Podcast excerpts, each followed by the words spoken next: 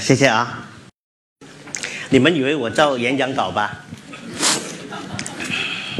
能不能够呃那个视频打蚕宝蚕宝蚕宝那首诗？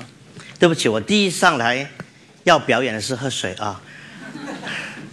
我个人不抽烟，从来不抽烟，不喝酒，喝酒是古龙前辈的事。我只有一个嗜好，喝水。偶然间一天一杯咖啡，再多睡不着。我昨天这个星期以来，每天睡觉只多最多最多三个小时，包括今天。所以我现在第一个表演是喝水，不好意思啊。我喝水是有目的的。呃，我用呃轻读跟大家讲一下，这是郑愁予先的诗，不是我的诗。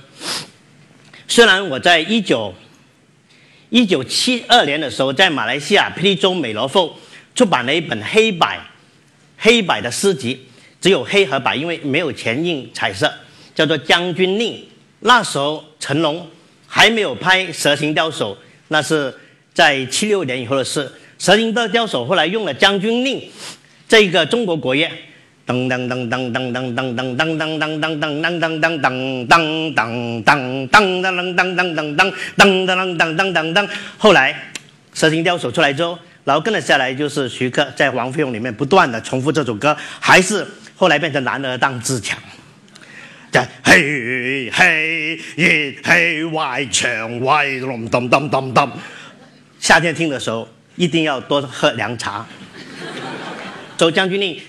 还没有像现在那么红，但是这首这首中国国乐一早已经是中国的一个宝贵，呃，后来给电影呃配乐发掘了。为什么会说这一点？因为等一下跟我的话题有前接。如果你们以为来这里是看一个武侠小说的古远的回响，我们回忆当年，I'm sorry，你们错了，我没有这个意思，我只有展展望将来，而且我提出证据。我六十五岁人，展望将来。百年前英雄戏马的地方，百年前壮士磨剑的地方，这儿我黯然的谢了案。历史的手啊，没有钥匙，我的行囊也没有剑，要一个铿锵的梦吧。趁月色，我传下悲剧的将军令，致秦玄。正愁已诗，大概是一九六几年，六几年吗？我不记得。我跟你们讲，这首诗是这样的：如果配乐起来，我们自己做的曲，我们做自己做的乐。在一九七七年的时候，我们是这样配的：百年前，英雄骑马的地方；百年前，壮士磨剑的地方，我安然地谢了案。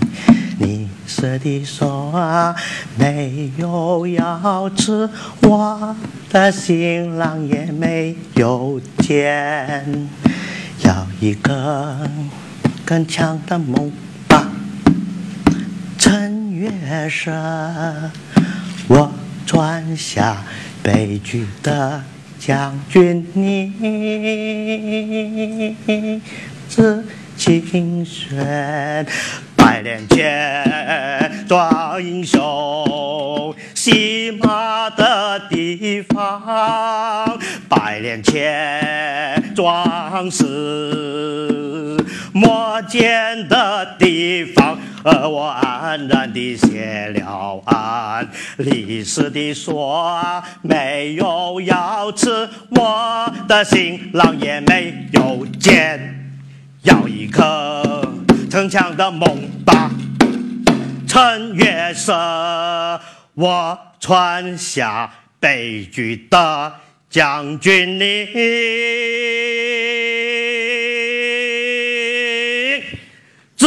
致秦玄。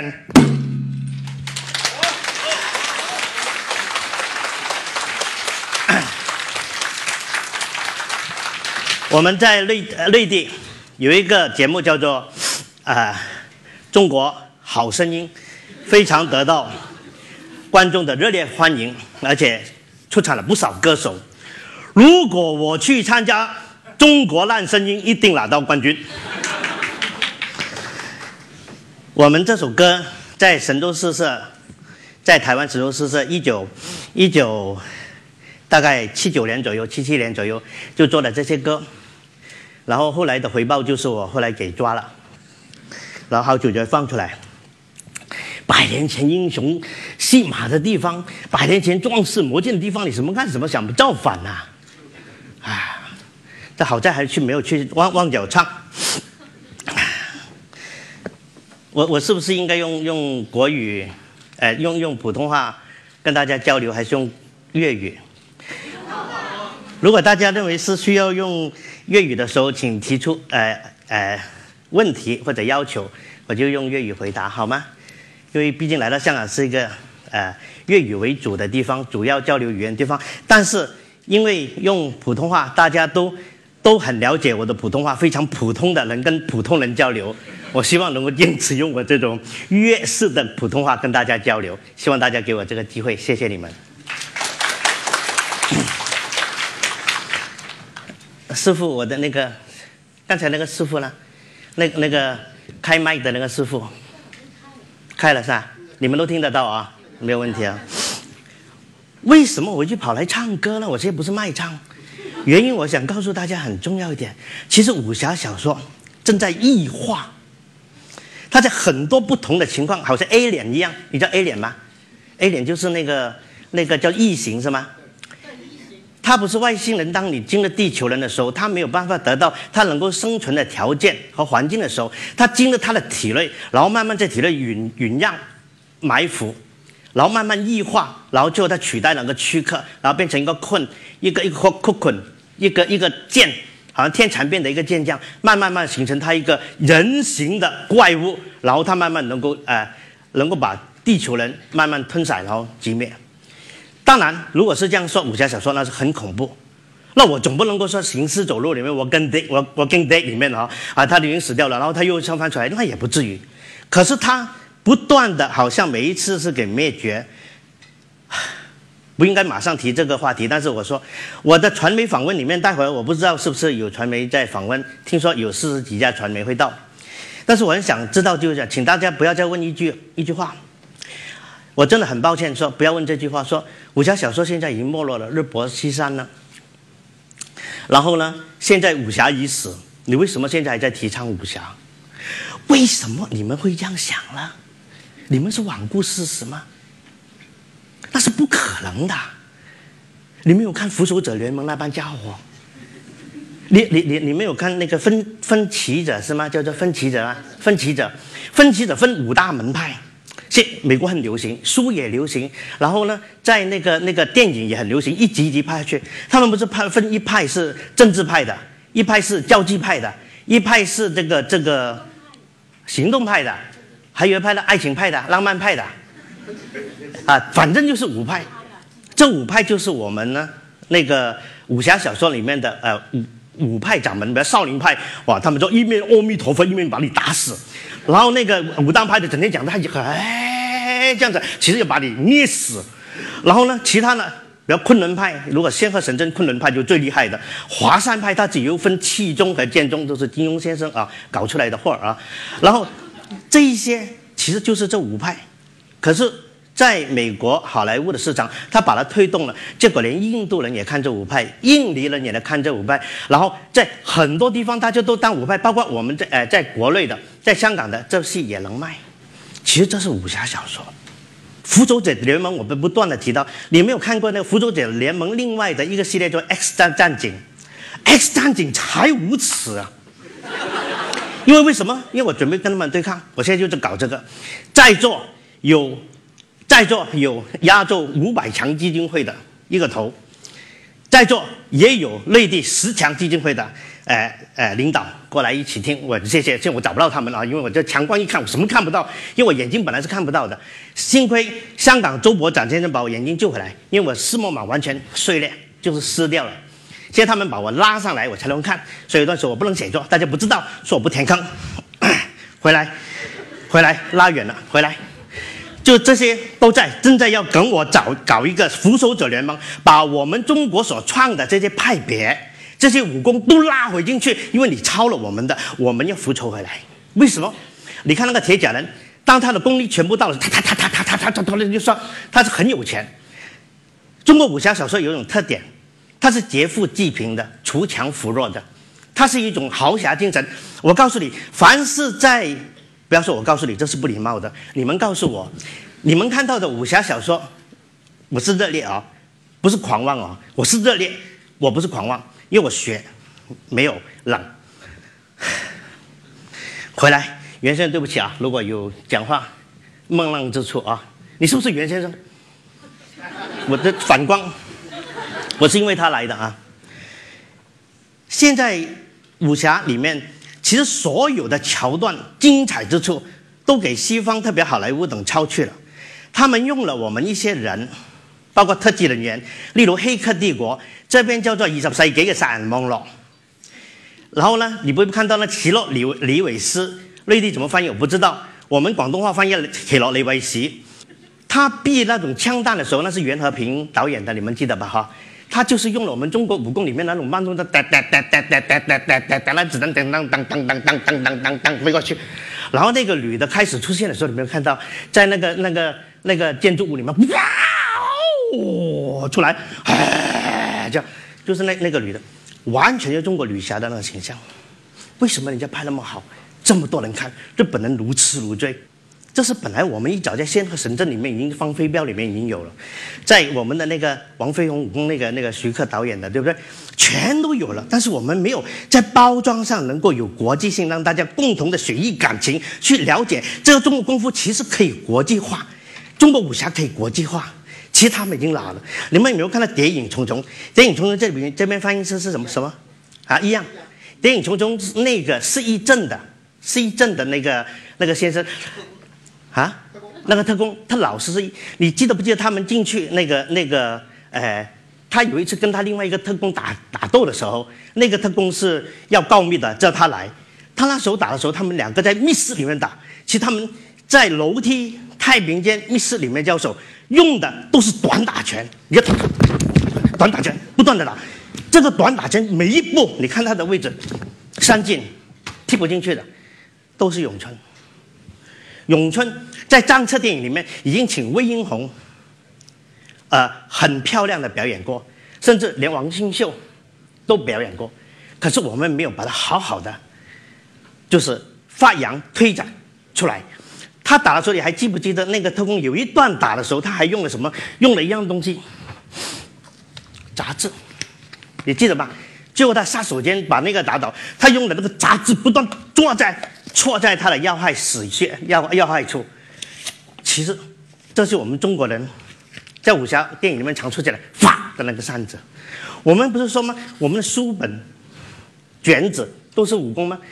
纸也可以过去把人家的喉咙割断，他们用的，我们没用，所以我能够用什么？我现在跟你们表演一样绝技，喝水，口干了，不好意思啊，杨娟救命。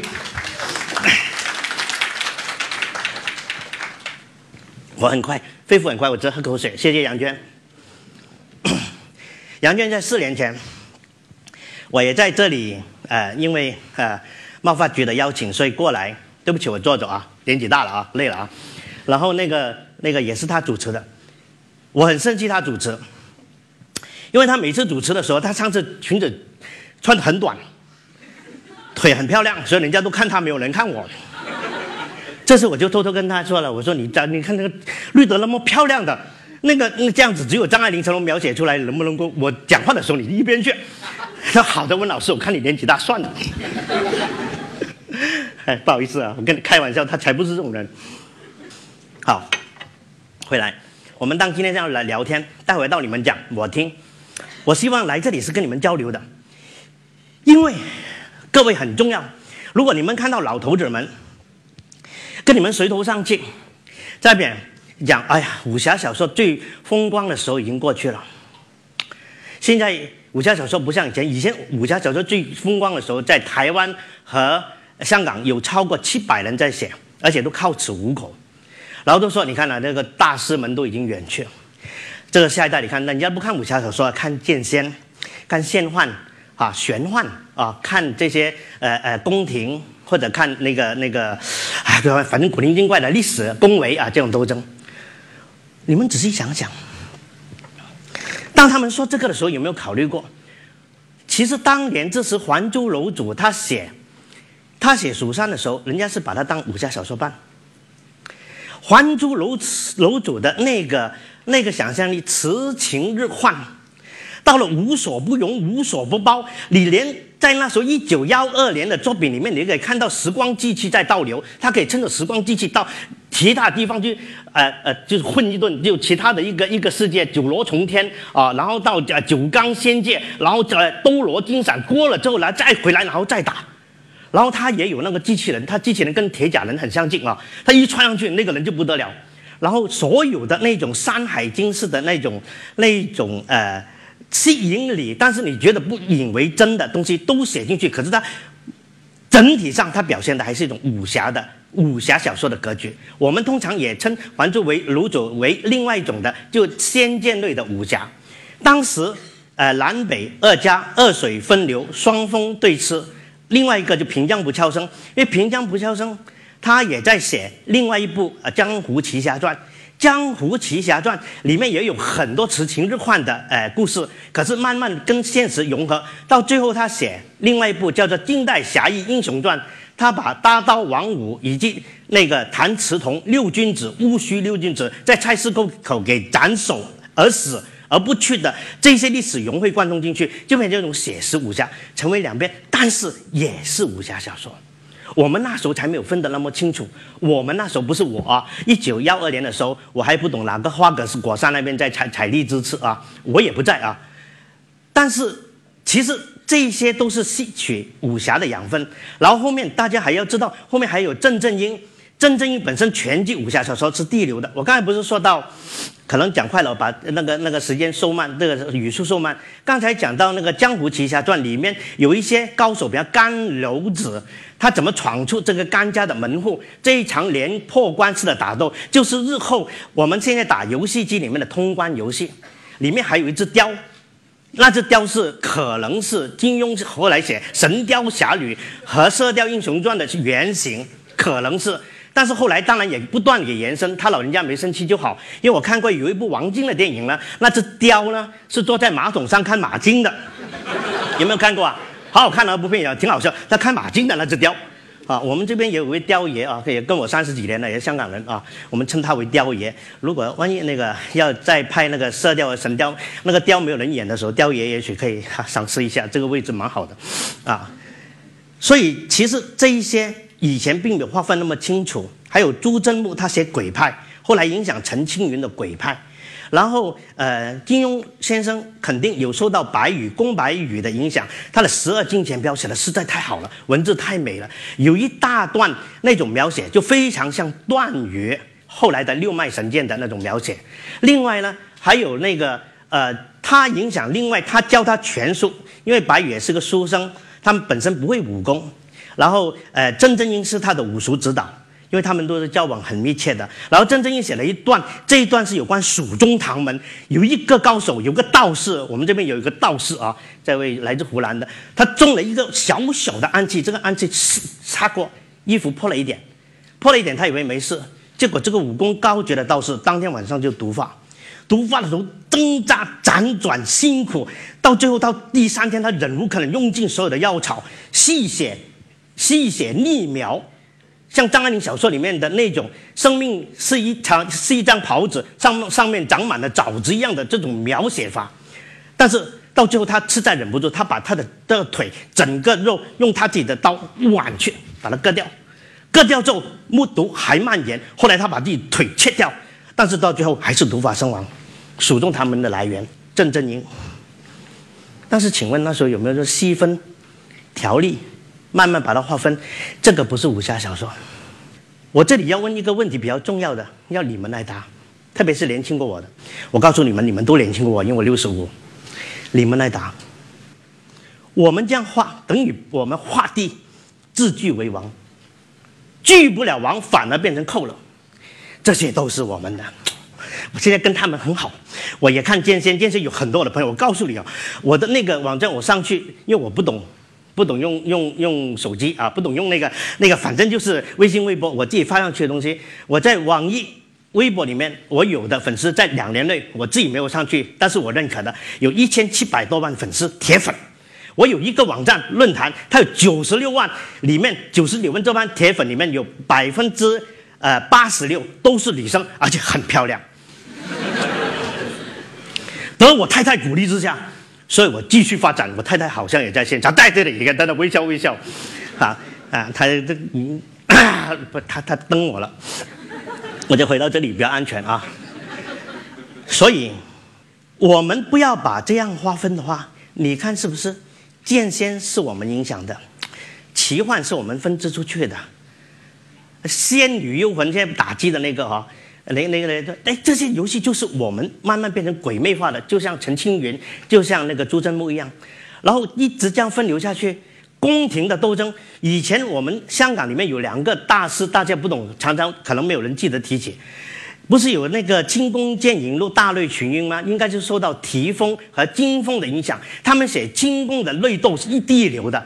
哎，这些里面有拳脚的都是，你看连我们琼瑶阿姨啊，就琼瑶，她也写《还珠格格》嘛，他《还珠格格》也有打斗嘛。它也是一种武侠小说的体现，成不成功我不好说，因为我跟平先生是好朋友，他还在出我的书，一个星期一本。我是目前很少有的，在台湾、在内地、在香港都出版过一个星期一本的武侠小说个人杂志，而到最后，呃，没有出下去，不是因为坑，是因为不好卖。不是啦，一个星期卖八千本啊，发财呀那种。但是有别的原因啊，我的原因也挺惨的啊。但是我这里不诉苦，我就告诉他是说，其实这些分支出去的，都是武侠小说流风所及、遍地风流的影响。我们不不应该把它，呃，武侠小说就是在于一隅，只是这么一角落。正统的武侠才是武侠，不要把正统看得那么严重。如果以以前平江不悄声来看，或者是赵昭康来狂来看，可能金庸的也并不正宗。可是他把集各家之大成，然后达到他武侠的巅峰，把武侠小说推进了文学的殿堂，他就是顶级的，呃，无人能取代的，啊，空前所无的这么一位大师。我不说他绝后，因为学说人家绝后是一种骂人家的话。凡是文学类型，必须必须要承先启后，必须要心静火传。你能够影响下一代，无论怎么变、怎么异化，都能够生存下去，他才是一个绝顶大师。我认为金庸是一位空前绝顶的大师，我的看法是这样。但是我不说绝后的原因，是因为如果这个文类因为他而断绝了，那他就要承受这方面的压力。正如在很久以前，一九八零、一九八二年的时候，有一位大师啊，评论大师，就是他在选中国近代武侠小说，呃，大戏选的时候。他也一直评评到温瑞安，那我很佩服那位大师，他是叶先生。但叶先生给我一个美誉，他说温瑞安写到这样子，请请请请请请请借夫人一用，然后那个呃杀了你好吗吗这样的一种名义的话，他觉得如果是再这样下去，武侠小说温瑞安就是一个终结者了，就是 Terminator 终结者，Follow me 那个啊，那我觉得那是有很大的悲惨。但是话说回来，这十几年过后，很多武侠小说就是靠这样的一种源泉，哎，发展下去。连报上登的题目，连现在网络上所发的那些那些题目的名字，很多都是用了内镜的题目。其实武侠小说是借尸还魂，用了另外一种方法生存下去，而不能够永远只用金庸的方法，呃，那个呃梁羽生他们的方法。虽然他们的作品其实也真的是达到了一个巅峰造极的地步了。